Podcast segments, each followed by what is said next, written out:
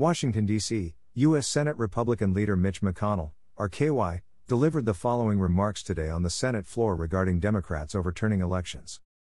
I remember distant days, long ago, way back through the mists of time, when Democrats said it would be wrong for Washington, D.C. to overturn a state-certified election result. No, wait a minute. That was 2 months ago. 2 months ago, every Democrat, cable news channel, and liberal newspaper was melting down over some Republicans' efforts to dispute state-certified election results here in Congress. I vocally opposed those efforts myself. But right now, as we speak, Speaker Pelosi and Washington Democrats are literally trying to overturn a state-certified election result here in Congress. The voters of Iowa's 2nd District spoke in November.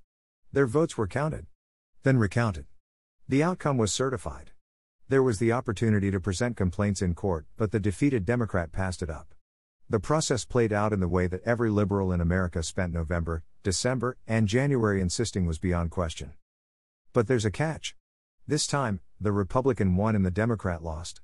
So Speaker Pelosi and Washington Democrats have set out trying to overturn the result from here in Congress. Congresswoman Miller-Meeks has been sworn in. She's here. She's working.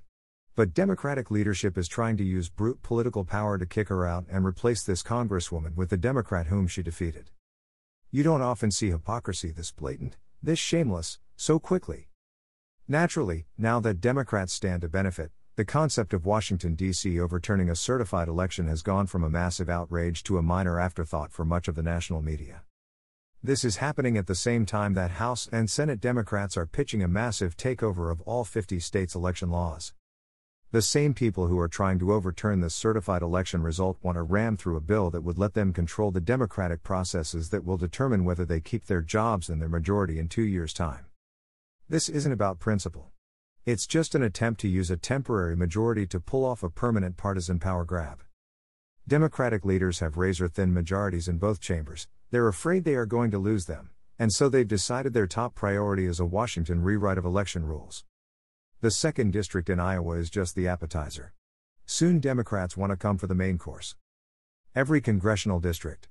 All 50 states. Every election for every federal office would have to be run the way the liberal Washington lawyers who donate to Democrats want. Voter ID? Their bill bans it, unless states implement a huge loophole that makes it meaningless. But ballot harvesting, where paid political operatives can hand in stacks of absentee ballots with other people's names on them? That won't just be allowed, it will be mandatory. Those are just two examples from an endless list. Outside special interests are putting tens of millions of dollars behind this. In fact, some Democrats are so desperate to rewrite the rules of our democracy that many of them want to break the Senate's rules in order to do it. People will argue that it is worth destroying the legislative filibuster over HR 1 because the rules that govern our democracy are so important. Of course, that's backwards. The rules that govern our democracy are indeed uniquely sensitive and important. That's why this issue, of all issues, must be addressed in a fair and bipartisan way. This isn't a uniquely justifiable place to shred the Senate's rules and ram through something partisan. It is a uniquely unjustifiable place to do that. I worked with Chris Dodd to spearhead the Help America Vote Act in 2002. A big, landmark elections bill that made it easier to vote and harder to cheat. It passed the Senate 92-2. 92-2. That is the kind of consensus you build if you want to tune up our democracy. That is the kind of broad, bipartisan support that exists for making it easier to vote but harder to cheat.